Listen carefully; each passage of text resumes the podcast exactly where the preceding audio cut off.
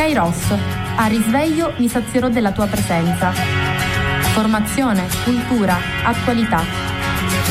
Lancia in alto la tua vita come una moneta e lasciala volare più su. La paura di cadere non potrà mai farti male se tu chiedi aiuto lassù. Cadi, poi piangi, ma credimi, lui è già lì con te. E anche se poi non lo vedi, sì, lui è già lì perché non c'è fallimento.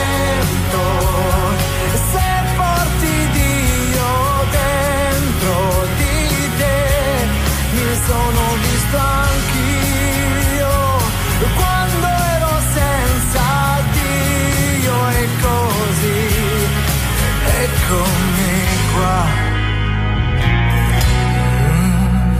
Buongiorno a tutti da Antonella dai microfoni di Radio Gemini. Oggi venerdì 4 giugno, come vedete il mese di giugno incalza, avanza giorno per giorno. Stamattina inizio questa mia trasmissione salutando tutte le persone che mi ascoltano, le mie amiche, le casalinghe intende a, le casalinghe intende a sfaccendare, le persone che magari sono sul posto di lavoro e riescono a accendere la radio, chi viaggia e un saluto e un grazie affettuoso sempre al mio direttore Francesco Lopresti. Voglio iniziare questa mattinata dandovi una ricetta. È tempo di tonnina.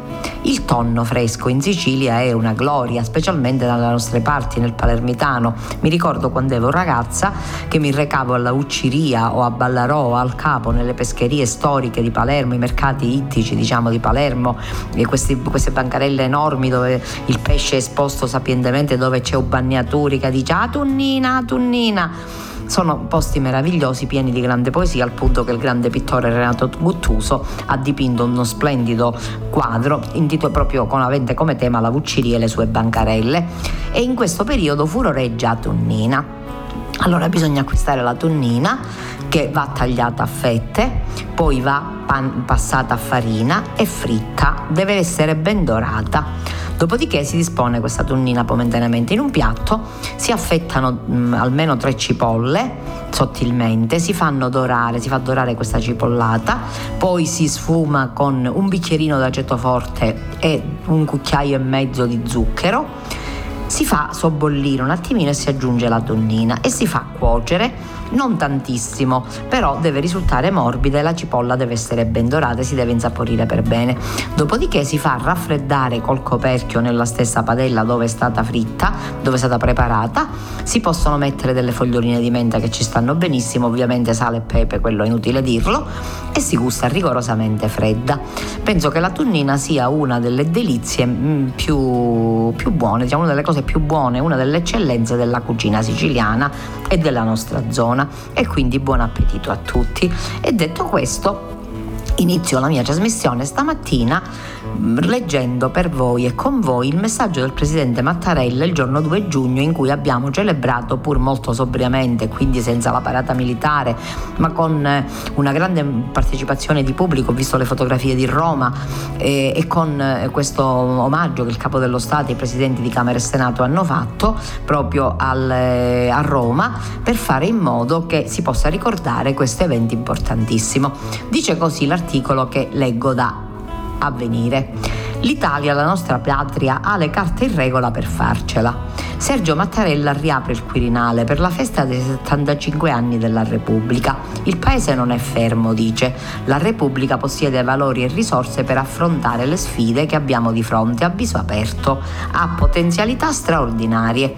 Una festa sobria, in linea con la prudenza che ancora si impone a questa fase di riapertura. Stiamo parlando della festa che si è svolta nel pomeriggio di, giorno 2, proprio nei giardini del Quirinale. Ci sono circa 400 persone rigorosamente distanziate nel cortile d'onore del Quirinale sotto una tensostruttura. Per metà studenti, per l'altra metà esponenti del governo, delle istituzioni e giornalisti, non ci sono leader di partito. Mattarella sceglie di tenersi fuori dalle letture politiche legate alla stretta attualità, o meglio, sceglie di parlare alla delicata attualità con l'occhio lungo di questi 75 anni, guardando alle grandi traversie che abbiamo attraversate, alla grande risposta di solidarietà che ne è sempre venuta, dall'alluvione del Polesine agli angeli del fango di Firenze, dal terremoto del Friuli a quello dell'Irpinia, per indicare la strada da seguire anche nel post pandemia. Forte il riferimento all'Europa, a un'unione figlia della scelta repubblicana, costruzione faticosa, talvolta minacciata da regressioni per illusori interessi particolari, ma nei momenti più critici capace di grandi rilanci come sta avvenendo. Ma soprattutto Mattarella, sottolinea il ruolo di protagonista al quale ciascuno è chiamato. Cita una celebre canzone di De Gregori, La storia siamo noi, nessuno si sente escluso, e indica quel che precede il valore e il significato degli ordinamenti, ossia la vita delle donne e degli uomini di questo nostro paese, dei loro valori e dei loro sentimenti, del loro impegno quotidiano cui ciascuno deve sentirsi chiamato in un momento in cui ricorre la necessità comune di avere cura della Repubblica. Ricorda i 75 anni trascorsi da quando, con il voto del referendum del 2 giugno 1946, scegliendo la Repubblica, gli italiani cominciarono a costruire una nuova storia per riferirsi a questo tornante del nostro cammino dopo due grandi crisi globali, quella economica finanziaria e quella provocata dalla pandemia. Come allora questo è tempo di costruire il futuro. La storia di questi 75 anni parla della vita delle donne e degli uomini di questo nostro paese, dei loro valori e dei loro sentimenti, del loro impegno quotidiano, della loro laboriosità, del contributo grande o piccolo. La Repubblica è prima di tutto la storia degli italiani e della loro libertà, ma è anche umanità e difesa della pace e della vita, sempre e ovunque e cita l'impegno della nostra Guardia Costiera e della Marina Militare per salvare la vita di persone spinte dalla disperazione alla deriva nel Mediterraneo. Ricorda poi il terrorismo, una pagina buia che vide nei 55 giorni dopo l'eccidio di Via Fani e il rapimento di Aldo Moro, la Repubblica, il suo momento più difficile. La risposta dello Stato apparve incerta, ricorda, ma nel rievocare il sacrificio del sindacalista Guido Rossa assassinato dalle Brigate Rosse, rimarca che a salvare la democrazia stringendosi intorno alle istituzioni democratiche fu prima di tutto la straordinaria mobilitazione popolare. Molto spazio dedicato alle donne, al passaggio che incluse anche loro 75 anni fa nel diritto di voto. Ricordo che per la prima volta le donne in Italia votarono proprio per questo referendum. Ricorda Lina Merlin, importante prima donna senatrice, autrice di leggi importanti a sostegno della condizione femminile, Nil De Iotti, presidente della Camera, la senatrice a vita Liliana Segre, ancora Tina Anselmi, primo ministro donna e pioniera del Servizio Sanitario Nazionale, la Luana Dorazio, la giovane madre divenuta simbolo delle morti sul lavoro. E l'astronauta Samantha Cristoforetti. C'è ancora tanto cammino da fare, troppe diseguaglianze, ancora manca una vera parità di genere tra uomo e donne, c'è un livello insopportabile dell'evasione fiscale e delle morti sul lavoro. Ma Mattarella, che in mattinata come di consueto si era recato all'altare della patria, e ai giovani che dedica i passaggi più toccanti del suo intervento durato poco più di 20 minuti. A loro è rivolto soprattutto l'invito a non rassegnarsi a un paese imbrigliato da inerzie e pigrizie, bloccato da rendite di posizione, dall'illusione di sopravvivere seguendo la local- logica emergenziale del giorno per giorno. Ai giovani, il capo dello Stato vorrei chiedere impegnatevi nelle sfide nuove, a cominciare da quella della sostenibilità e della transizione verso un pianeta fondato sul rispetto dell'ambiente e delle persone come unica possibilità di futuro. A loro rivolge anche l'invito a promuovere un uso dei social che avvicini le persone, combattendo con determinazione la subcultura dell'odio, del disprezzo dell'altro. Tocca ora a voi, conclude, scrivere la storia della Repubblica. Scegliete gli esempi, i volti, i modelli, le tante cose positive da custodire della nostra Italia. Preparatevi ad essere voi protagonisti del nostro futuro e richiama tutti ai doveri verso coloro a cui passeremo il testimone della vita. Una nuova generazione pronta chiede spazio e ha voglia di impegnarsi. Il Presidente della Repubblica Mattarella in mattinata aveva deposto una corona all'altare della patria in occasione della festa della Repubblica, che come l'anno scorso per l'emergenza Covid si celebra senza cerimonie aperte al pubblico e senza la tradizionale parata militare in via dei Fori Imperiali. Ad attendere il capo dello Stato c'erano però in piazza Venezia, dietro le transenne, centinaia di cittadini e turisti. Ad accogliere Mattarella c'erano il ministro della difesa Lorenzo Guerini e le più alte cariche dello Stato, che lo hanno atteso alla base del monumento al milite ignoto, i presidenti di Camera e Senato Elisabetta Casellati e Roberto Fico, il presidente del Consiglio Mario Draghi, il presidente della Corte Costituzionale Giancarlo Coraggio e il capo della Polizia prefetto Lamberto Giannini. Accompagnato da Guerini e dal capo di Stato Maggiore della Difesa Enzo Vecciarelli, il Presidente della Repubblica ha passato in rassegna lo schieramento interforze e dopo l'inno nazionale ha deposto la corona davanti alla tomba del milite ignoto. La breve cerimonia si è conclusa con il passaggio delle frecce tricolori. Nel messaggio inviato a Vecciarelli il capo dello Stato scrive 75 anni fa, riconquistata la libertà, il popolo italiano poté, con il referendum del 2 giugno 46, scegliere il proprio destino cittadino.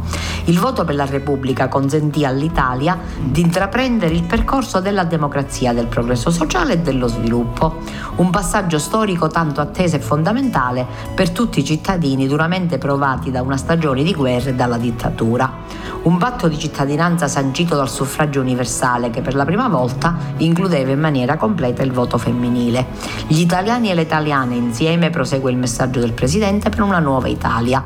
Da allora il processo di crescita e consolidamento della democrazia non si è mai interrotto e ha superato altre prove terribili come la sfida del terrorismo. La Repubblica in questi anni ha rafforzato costantemente il proprio prestigio con un'autorevole partecipazione alle organizzazioni internazionali, dalle Nazioni Unite all'Alleanza Atlantica, alla, Nazione, alla Unione Europea, di cui è stata co-fondatrice ed è convinta e attiva sostenitrice. A questo sforzo hanno contribuito in maniera significativa alle forze armate, osserva Mattarella, legate alle istituzioni della Repubblica e alla sua Costituzione dallo speciale giuramento di fedeltà. Ad esse va la riconoscenza del Paese per la dedizione al servizio e il valore dimostrati anche nella complessa e delicata situazione emergenziale che minaccia la nostra salute, il nostro benessere e il libero esplicarsi delle nostre esistenze. Rinnovo con particolare commozione la gratitudine del popolo italiano a tutti coloro che hanno sacrificato la vita per l'Italia e alle loro famiglie, costrette a vivere con un dolore incolmabile. La congiuntura sanitaria non consentirà, conclude Mattarella per il secondo anno di seguito, di tenere la tradizionale manifestazione nella quale si celebra anche l'abbraccio dei cittadini alla Forza Armate. Mi è grato in loro nome in questo giorno della festa della Repubblica esprimere ai militari di ogni ordine e grado e al personale civile l'apprezzamento per l'insostituibile apporto offerto al bene comune. Viva le Forze Armate, viva la Repubblica! A mano a mano ti accorgi che il vento ti soffia sul viso e ti ruba un sorriso, la bella stagione che sta per finire, ti soffia sul cuore e ti ruba l'amore. A mano a mano, si scioglie nel pianto quel dolce ricordo sbiadito dal tempo quando vivevi come in una stanza non c'erano soldi ma tanta speranza e a mano a mano mi perdi e ti perdo e quello che è stato mi sembra più assurdo di quando la notte eri sempre più vera e non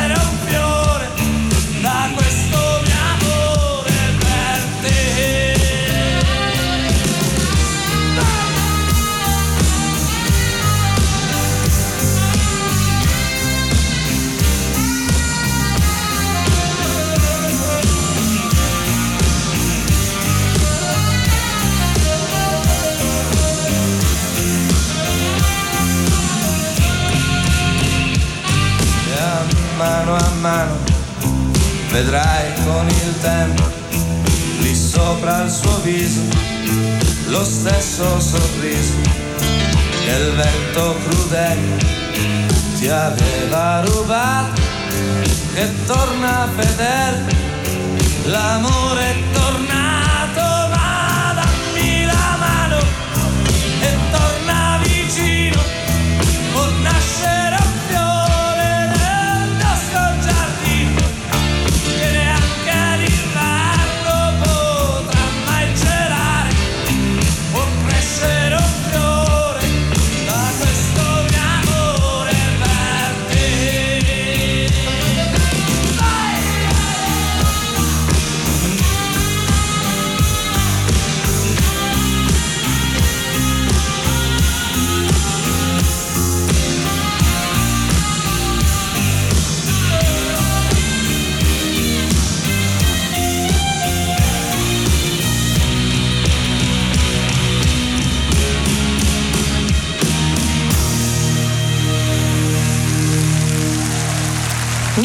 leggervi stamattina eh, qualcosa che ha scritto Avvenire relativamente all'udienza generale che il Santo Padre ha tenuto mercoledì 2 giugno.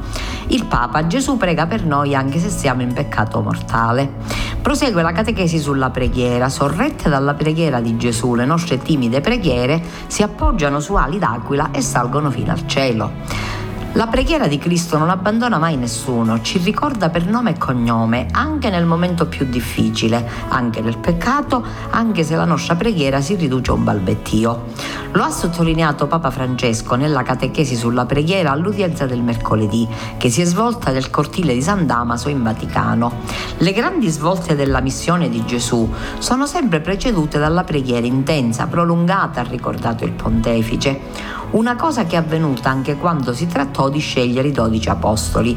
A giudicare da come si comporteranno poi quegli uomini, sembrerebbe che la scelta non sia stata delle migliori. Nel momento delle difficoltà sono fuggiti, ha commentato Papa Francesco. Ma è proprio questo, specialmente la presenza di Giuda, il futuro traditore, a dimostrare che quei nomi erano scritti nel disegno di Dio. Da ciò ricaviamo che Gesù non solo vuole che preghiamo come Lui prega, ma ci assicura che, anche se i nostri tentativi di preghiera fossero del tutto vani e inefficaci, noi possiamo sempre contare sulla sua preghiera, ha proseguito. La preghiera di Gesù per ogni essere umano non cessa mai ed è costante, ha aggiunto il Papa, anche nei momenti in cui non sembra possibile. Qui Francesco ha chiesto a tutti di fare questo esercizio, ricordarsi di questo e chiedersi se sono in peccato mortale c'è l'amore di Gesù, per poi rispondersi un sì.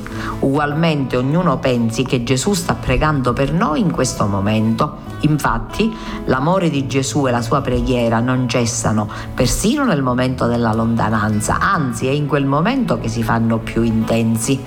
Anche se le nostre preghiere fossero solo balbettii, se fossero compromessi da, fa- da una fede vacillante, non dobbiamo mai smettere di confidare in Lui. Sorrette dalla preghiera di Gesù, le nostre timide preghiere si appoggiano su ali d'aquila e salgono fino al cielo, ha concluso il Papa. Mi piaceva molto leggervi questa bellissima, bellissima proprio catechesi del Papa, questa catechesi che il Papa sta conducendo in questi mercoledì proprio relativamente alla preghiera, che come sappiamo è centro e fondamento della nostra fede. E voglio leggervi anche un bel commento di Riccardo Maccioni alla festa che celebreremo domenica, cioè alla festa del Corpus Domini. Vita della Chiesa, cosa perché cosa festeggiamo? Il Corpus Domini, solennità del Santissimo Corpo e Sangue del Signore, è sicuramente una delle feste più sentite a livello popolare, vuoi per il suo significato che richiama, richiama la presenza reale nell'Eucarestia di Cristo, vuoi per lo stile della celebrazione. Pressoché in tutte le diocesi, infatti, la solennità si accompagna in termini normali a processioni, rappresentazioni visive di Gesù che percorre le strade dell'uomo.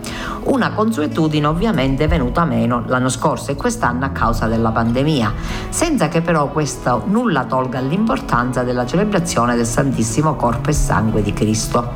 Lo ha ricordato ancora una volta il Papa nell'ultima udienza generale, auspicando che i fedeli possano trovare nell'Eucarestia mistero di amore e di gloria quella fonte di grazia e di luce che illumina i sentieri della vita.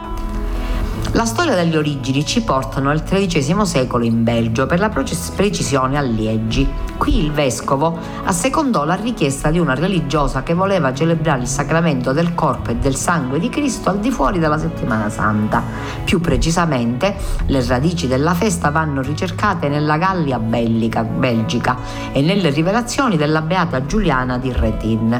Quest'ultima, priora nel monastero di Monte Cornelio presso Liegi, nel 1208 ebbe una visione mistica in cui una candida luna si presentava in ombra da un lato, un'immagine che rappresentava la Chiesa del suo tempo, che ancora mancava di una solennità in onore del Santissimo Sacramento. Fu così che il direttore spirituale della Beata, il canonico Giovanni di Lausanne, supportato dal giudizio positivo di numerosi teologi, presentò al vescovo la richiesta di introdurre una festa in diocesi in onore del Corpus Domini. Il via libera arrivò nel 1246, con la data della festa fissata per il giovedì dopo l'ottava della Santissima Trinità. L'estensione della solennità a tutta la Chiesa però va fatta risalire a Papa Urbano IV con la bolla Transiturus dell'11 agosto 1264 e dell'anno precedente invece il miracolo eucaristico di Bolsena nel Viterbese. Qui un sacerdote boemo in pellegrinaggio verso Roma mentre celebrava Santa Messa, allo spezzare dell'ostia consacrata fu attraversato dal dubbio della presenza reale di Cristo. In risposta alla sua perplessità, dall'ostia uscirono allora alcune gocce di sangue che macchiarono il bianco corporale di lino conservato nel Duomo di Orvieto e alcune pietre dell'altare ancora oggi custodite nella Basilica di Santa Cristina. Nell'estendere la solennità a tutta la Chiesa cattolica, Urbano IV scelse come collocazione il giovedì successivo alla prima domenica dopo Pentecoste, cioè 60 giorni dopo la Pasqua. Papa Urbano IV incaricò il teologo domenicano Tommaso d'Aquino di comporre l'ufficio della serenità e della messa del Corpus et Sanguis Domini. In quel tempo era il 1264, San Tommaso risiedeva come il pontefice sull'etrusca città rupestre di Olvieto nel convento di San Domenico, che tra l'altro fu il primo ad essere dedicato al santo stesso. Il Dr. Angelicus insegnava teologia nello studium, cioè l'università dell'epoca, orvietano e ancora oggi presso San Domenico si conserva la cattedra dell'Aquinate e il crocifisso ligneo che gli parlò.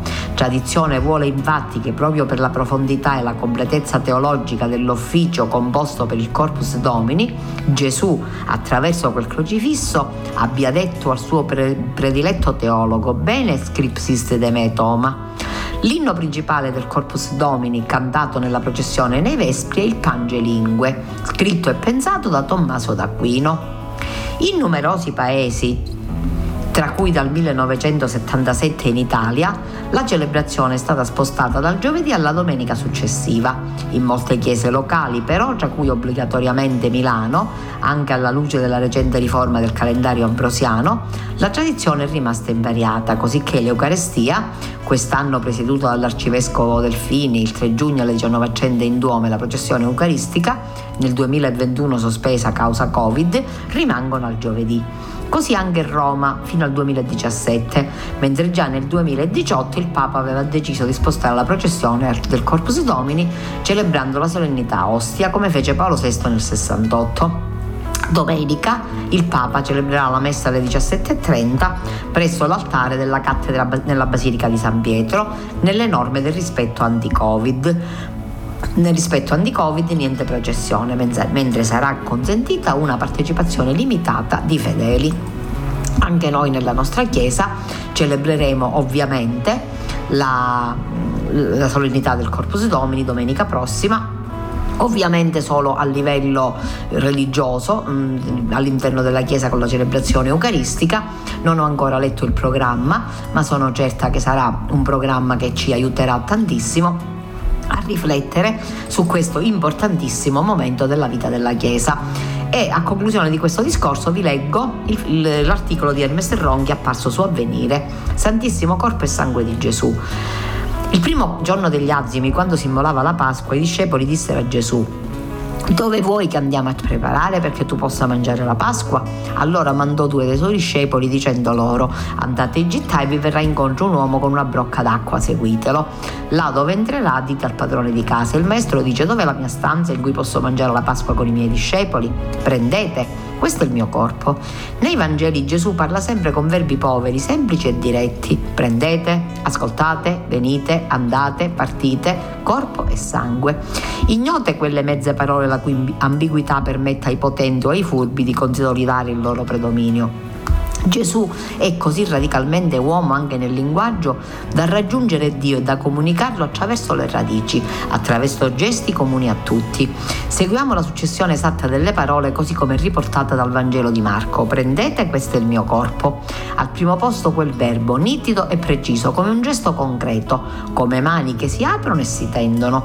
Gesù non chiede ai discepoli di adorare, contemplare, venerare quel pane spezzato, chiede molto di più.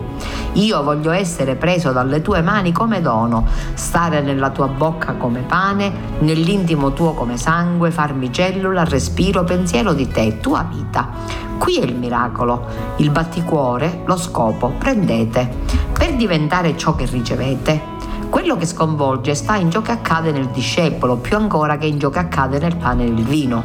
Lui vuole che nelle nostre vene scorra il flusso caldo della sua vita, che nel cuore metta a radici il suo coraggio, che ci incamminiamo a vivere l'esistenza umana come l'ha vissuta lui, Dio in me. Il mio cuore lo assorbe, lui assorbe il mio cuore e diventiamo una cosa sola, una stessa vocazione. Non andarcene da questo mondo senza essere diventati pezzo di pane buono per la fame, la gioia e la forza di qualcuno. Dio si è fatto uomo per questo, perché l'uomo si faccia come Dio. Gesù ha dato ai suoi due comandi semplici, li ha raddoppiati e in ogni Eucaristia noi li riascoltiamo. Prendete e mangiate, prendete e bevete. A che serve un pane, un Dio chiuso nel tabernacolo da esporre di tanto in tanto alla venerazione e all'incenso? Gesù non è venuto nel mondo per creare nuove liturgie, ma figli liberi e amanti, vivi della sua vita. Chi mangia la mia carne beve il mio sangue dimora in me io e lui. Corpo e sangue indicano sua l'intera sua esistenza, la sua vicenda umana, le sue mani di carpentiere con il profumo del legno e il foro dei chiodi, le sue lacrime, le sue passioni, la polvere delle strade strade, i piedi intrisi di nardo e poi di sangue, e la casa che si riempie di profumo e parole che sanno di cielo. Lui dimora in me, io e lui. Le persone quando amano dicono le stesse cose. Vieni a vivere nella mia casa, la mia casa è la tua casa. Dio lo dice a noi. Prima che io dica ho fame, lui ha detto voglio essere con te. Mi ha cercato, mi attende e si dona. Un Dio così non si merita, lo si deve solo accogliere e lasciarsi amare. Gianna, Gianna, Gianna sosteneva tesi e illusioni. Gianna, Gianna, Gianna prometteva pare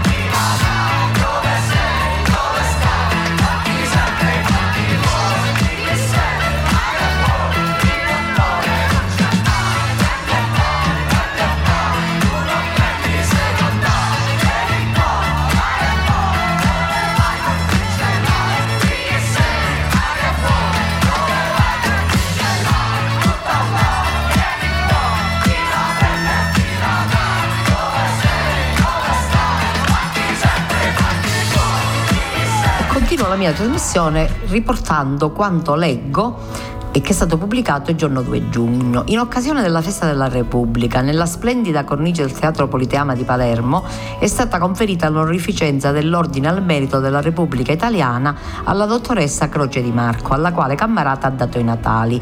Grande lustro e orgoglio per Cammarata questo prestigioso riconoscimento. Congratulazioni per questa meritatissima onorificenza ad una grande donna dalle riconosciute qualità umane e professionali.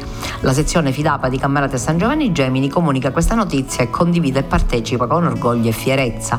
Perché vi ho letto questa notizia? Perché è molto importante per me. Intanto faccio parte di questa associazione, lo sapete, e me ne glorio.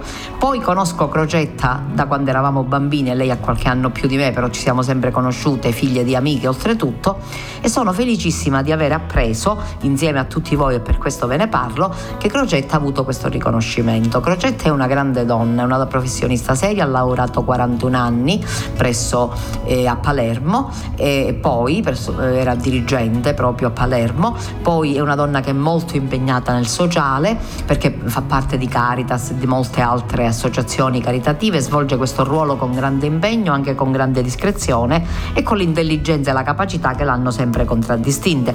Crocetta è una grande donna perché pur avendo vissuto dei momenti molto difficili nella sua vita, un tragico lutto che le ha strappato una figlia, la sua adorata figlia, eh, però um, ha sempre saputo superare con grande coraggio, con grande dignità e con grande forza questi momenti brutti spendendosi per gli altri. A lei e al marito Vincenzo Lopresti, che fra l'altro è anche un mio parente, un abbraccio affettuoso, complimenti e mi auguro che presto possa darvi altre notizie perché mi auguro che ci possa essere qualcosa che si organizzi per celebrare questo evento che è così importante. Tutte le eccellenze del nostro territorio dobbiamo celebrarle e in questo momento Crocetta lascia lasciamelo dire, sei un'eccellenza del nostro territorio. Un abbraccio.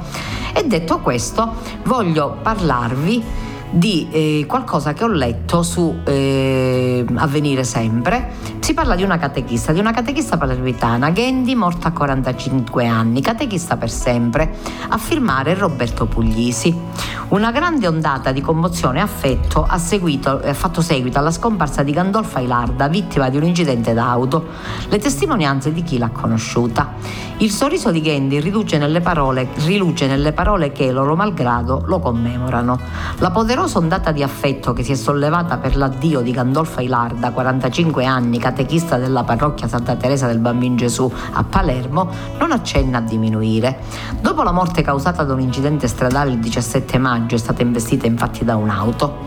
Perché Gandhi, così la chiamavano, con una tenerezza che già racconta quanta prossimità ci fosse con molte vite, era una catechista amatissima, una persona che guidava i più piccoli via via che diventavano grandi in quella parrocchia di via, di via Parlatore ไหม luogo di confine tra il benessere e l'ombra del disagio, salita alla ribalta della cronaca per le controversie tra residenti oratorio sugli orari da ripartire tra quiete e gioco. Ve ne parlo anche perché questa era la mia parrocchia quando ero a Palermo e studiavo lì, ecco perché mi ha colpito, a parte la notizia in sé che è molto interessante e mi sembra molto utile leggerla. Alla fine i giudici del Tribunale Civile di Palermo hanno stabilito con qualche paletto concreto che il gioco e l'infanzia sono intoccabili. Per la cronaca vi dico che c'era stata una controversia perché i residenti si lamentavano del fatto che i ragazzini facessero rumore quando giocavano però a quanto pare il tribunale ha stabilito che non era così e che con dovute, il dovuto rispetto delle regole potevano giocare. Qui Continuo a leggere un pallone Super Santos calciato da un piede di bambino rappresenta un genere di prima necessità. Gandhi era uno degli specchi in cui si riflette il motu proprio di Papa Francesco che istituisce il ministero di catechista. Anche ai nostri giorni tanti catechisti capaci e tenaci sono a capo di comunità in diverse regioni e svolgono una missione insostituibile nella trasmissione e nell'approfondimento della fede. La lunga schiera di beati, santi e martiri catechisti ha segnato la missione della Chiesa, che merita di essere conosciuta perché costituisce una feconda sorgente non solo per la catechesi ma per l'intera storia della spiritualità cristiana. Era la pagina bianca su cui sono state scritte le parole del pontefice che esaltano l'abnegazione di tanti militi ignoti del bene. Ecco perché le, sue esequie, celebrate nel suo stesso oratorio dal parroco Don Roberto Giulla, sono state riempite da una moltitudine di occhi lucidi. E qualcuno ha sussurrato: Sarai la nostra catechista per sempre. Al tempo tempo stesso nel memoriale dei social fiorisce un rinnovato abbraccio ogni giorno ha scritto Giuseppe Marinaro. Questa eterna ragazza che si è dedicata da sempre ai bimbi e ai giovanissimi della parrocchia di Santa Teresa. Eletta sorella e mamma da tanti, aveva adottato tutti, piccoli e grandi, religiosi e laici, animatrice dell'azione cattolica, responsabile della catechesi, generosa e dotata di un'ironia e di una autoironia irresistibile, di una leggerezza nel trasmettere la bellezza della vita e dell'essenza della fede, che sono innanzitutto esperienza di fraternità, accoglienza senza limiti e condivisione persone e rammenta Giuseppe che in uno dei suoi messaggi social Gandhi aveva ricordato ancora una volta le parole pasquali di Papa Francesco. È possibile ricominciare sempre, perché sempre c'è una vita nuova che Dio è capace di far ripartire in noi al di là di tutti i nostri fallimenti. Anche dalle macerie del nostro cuore Dio può costruire un'opera d'arte. Il sorriso di Gandhi, la luce che rimane impigliata nelle parole di commiato, racconta quella speranza con infinita dolcezza. Mi è piaciuto perché sappiamo che c'è stato un motu proprio del Papa sui catechisti, mi piace perché sono catechista da 40 anni, troppi forse, forse è il momento che io vada in pensione, però è una cosa che ho fatto sempre con grande amore, con grande impegno e mi rendo conto che non l'ho fatta, l'ho fatta sì per gli altri, però ho ricevuto tantissimo io stessa, perché è vero quello che dice la scrittura, che se tu dai ricevi il 100, io il 100 l'ho ricevuto dai ragazzi del catechismo, dalle famiglie, dalla Chiesa in generale e penso che il carisma del catechista, proprio il ministero del catechista sia una cosa molto seria, molto importante da tenere presente, da portare avanti. C'è una bellissima schiera di catechisti, abbiamo delle equip meravigliose in questa nostra unità pastorale, anche nella vicina Cammarata. Ho avuto modo anche di conoscere altre equip di catechisti negli incontri zonali che prima facevamo spesso, ultimamente da due anni è molto difficile fare. E mi rendo conto che noi catechisti, pur vedendo i ragazzi una volta alla settimana e nell'approssimarsi dell'amministrazione dei sacramenti, abbiamo un ruolo importante, facciamolo bene. E io invito tutti coloro che mi ascoltano, ci sono ragazzi e ci sono giovani, a venire a innamorarsi di questa di questa missione, perché il catechista è una missione. E voglio leggervi pure un bell'articolo di Avvenire di Angela Calvini su, che ricorda Rino Gaetano. Domenica, eh, mercoledì sera in televisione c'è stata una fiction che era stata fatta alcuni anni fa, che è stata riproposta, che parlava della vita di questo cantante geniale, molto particolare, che però a me piaceva tanto. Il cantautore è morto il 2 giugno 81 a Roma, aveva 31 anni in un incidente stradale. Sento che in futuro le mie canzoni saranno cantate dalle prossime generazioni e che grazie alla comunicazione di massa capiranno cosa voglio dire questa sera, capiranno e apriranno gli occhi anziché averli pieni di sale. Mai previsione fu più azzeccata, quella lanciata da Rino Gaetano durante un concerto nel 79, perché oggi, a 40 anni esatti dalla morte del cantautore crotonese scomparso in un tragico incidente stradale a Roma a soli 31 anni, all'alba del 2 giugno 81, il graffio della sua denuncia è sempre più attuale. Il successo di pubblico, le fiction, gli omaggi, le compilation, le tribute, le, le band, l'eredità musicale, il pensiero di Rino Gaetano è un fiume carsico che è entrato in profondità profondità nella cultura italiana, come scrive il giornalista Michelangelo Iossa nel bel libro Rino Gaetano, Sotto un cielo sempre più blu, che è stato edito da Epli.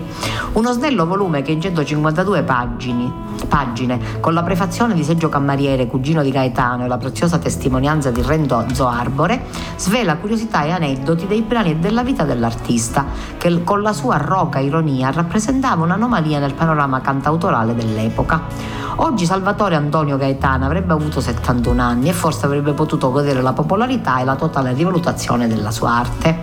Tanti omaggi da Rai 1 che appunto ha riproposto la fiction, mentre Sony Music celebra l'artista con la collezione istantanea Trabù realizzata in collaborazione con Anne e Alessandro Gaetano, che verrà pubblicata il 25 giugno, una quarantina di brani fra cui materiale inedito. Anche quest'anno inoltre il Rino Gaetano Day, giusto alla undicesima edizione, celebra il geniale cantautore Flores potrà, potrà essere seguito in diretta streaming su Facebook. Rino Gaetano è stato un artista fuori ordinanza, come lo definisce Renzo Arbone nel libro di Ossa, che racconta le filast- con le sue filastrocche beffarde l'eterna crisi dell'Italia, quella delle auto blu e degli evasori legalizzati, di non terreghe più, mentre canta vedo tanta gente che non, ca- non c'ha l'acqua corrente, che non c'è niente, ma chi mi sente? E poi la forza femminile di Gianna, che difendeva il suo salario dall'inflazione e che nel 1978 fece esplodere il menestrello col cilindro sul palco dell'Ariston, sino al cielo sempre più blu. gridata a squalciagola dai balconi italiani durante il primo lockdown dell'anno scorso. Non tutti sanno che Rino, figlio dei portirai emigrati da Crotone a Roma e a Narni tra il 61 e il 64, venne iscritto dai genitori al seminario della piccola opera del Sacro Cuore di Narni per permettergli di frequentare le scuole medie. Rino sentiva l'importanza dello studio, ma mostrava anche momenti di grande assenza che non era vuoto, ricorda padre Renato Simeoni che lo ebbe fra i suoi allievi. Era molto difficile trovare Rino in situazioni di vuoto, era sempre mentalmente occupato, dei gusti delle ricerche personali lo tenevano occupato. Lui è stato abbastanza un ragazzo sognante, molto sognante, un sognatore innamorato del teatro di Samuel Beckett, di Carmelo Bene, di Bob Dylan e di Enzo Iannacci. In cerca di fortuna a Roma con gli amici del Folk Studio, Antonello Venditti e Francesco De Gregorio, oltre a Lucio Dalla che lo presentò al produttore giusto. Accusato dall'intelligenza dell'epoca di non essere abbastanza impegnato, Rino Gaetano si è rivelato invece col tempo il cantautore più politico di tutti. In sei album ha dipinto un'Italia che ci assomiglia ancora e chissà cosa avrebbe continuato a raccontare se il suo talento non si fosse spensato nello scontro frontale con un camion. Ma la sua voce ci parla ancora e nel giorno della festa della Repubblica più forte che mai.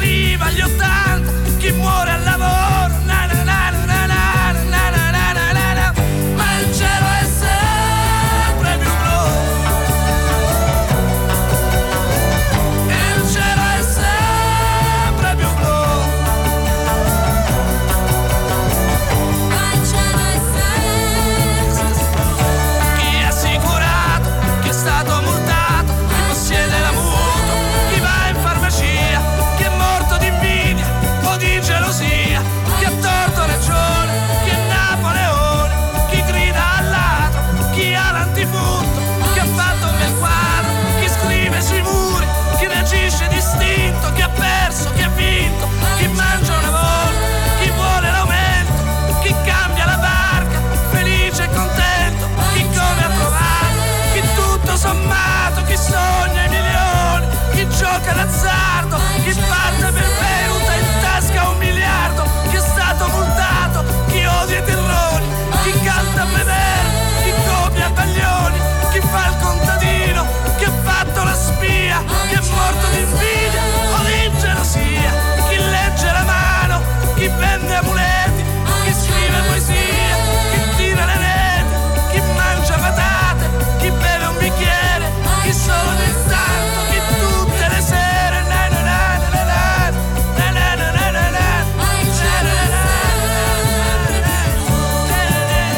Mentre mi avvio alla conclusione di questa nostra mattinata, voglio leggervi quanto è apparso martedì 1 giugno su Avvenire, a firma di Maurizio Patriciello. Tutti abbiamo sentito della scarcerazione di Giovanni Brusca e tutti siamo rimasti perplessi.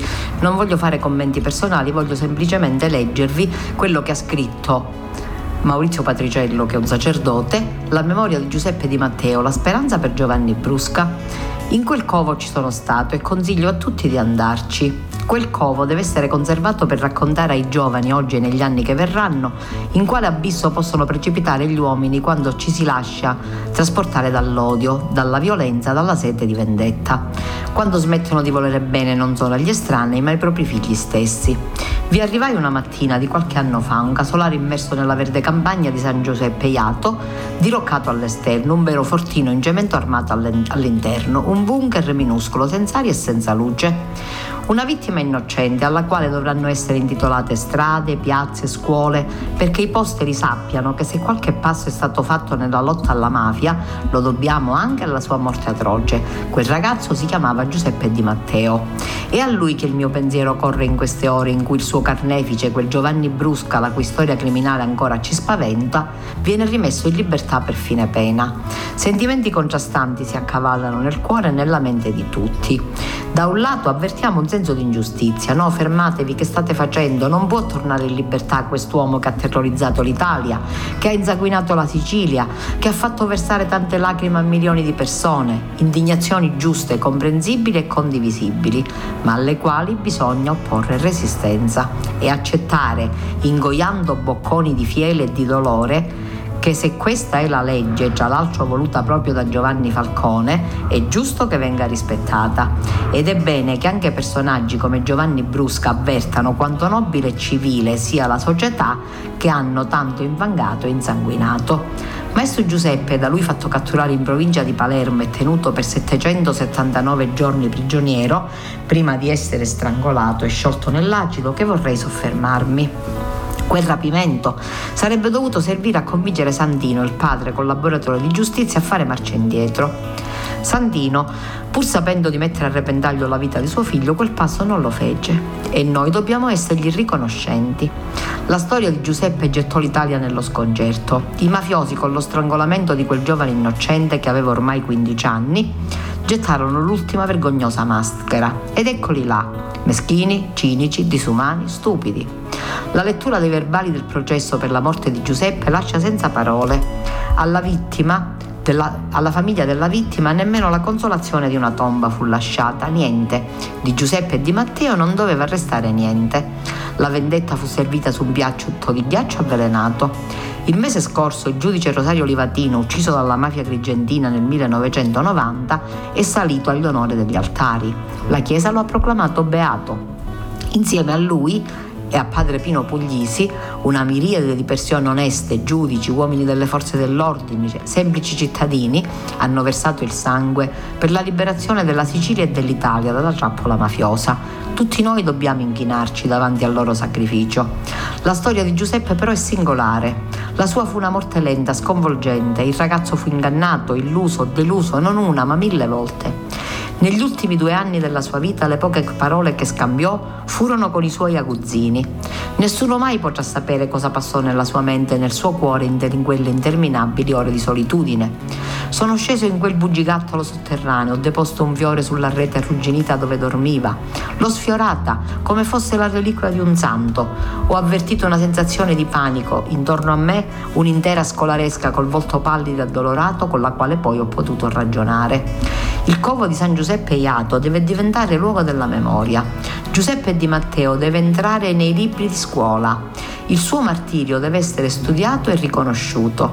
Sarebbe bello se il pentimento di Giovanni Brusca andasse al di là della semplice collaborazione di giustizia e potesse essere veramente tale davanti a Dio e agli uomini. Sarebbe bello se potessimo sentirgli chiedere perdono per tutto il male che ha fatto alla sua terra, alla sua gente, alla sua famiglia, a se stesso. Un nome mi rimbomba nella mente, è quello di Alessandro Serenelli, l'assassinio di Santa Maria Goretti, che si convertì e per tutta la vita tentò di riparare al male fatto. Caro Giovanni Brusca, ti auguro di percorrere la sua stessa strada, strada di luce e di speranza. Dopo averci trascinato con te negli orrori dell'inferno, abbi il coraggio oggi di volare alto, di respirare aria pura, di godere del prezioso dono della vita pur nella vita nascosta, a cui sei inesorabilmente consegnato. Per quanto ti possa apparire strano, sappi che tanti cristiani pregano per te. Anche per te Gesù Cristo è morto ed è risorto.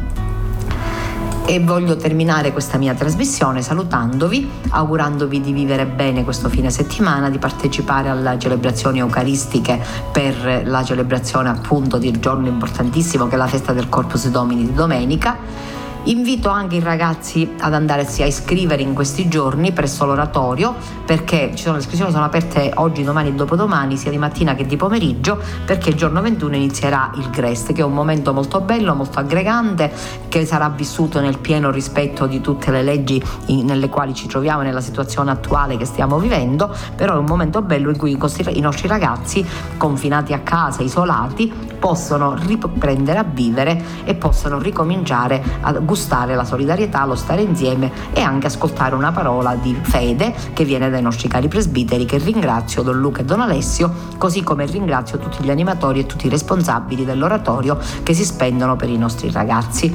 Auguro a tutti voi una buona giornata, una santa giornata e un buon fine settimana. Eh, un saluto affettuoso e un invito a seguire sempre i nostri programmi sulle frequenze di Radio Gemini, a risentirci a martedì dalla Radio Gemini e da Antonella. Kairos a risveglio mi sazierò della tua presenza. Formazione, cultura, attualità. Lancia in alto la tua vita come una moneta e lasciala volare più su. La paura di cadere non potrà mai farti male se tu chiedi aiuto lassù cadi, poi piangi, ma credimi, lui è già lì con te. E anche se poi non lo vedi, sì, lui è già lì perché non c'è fallimento.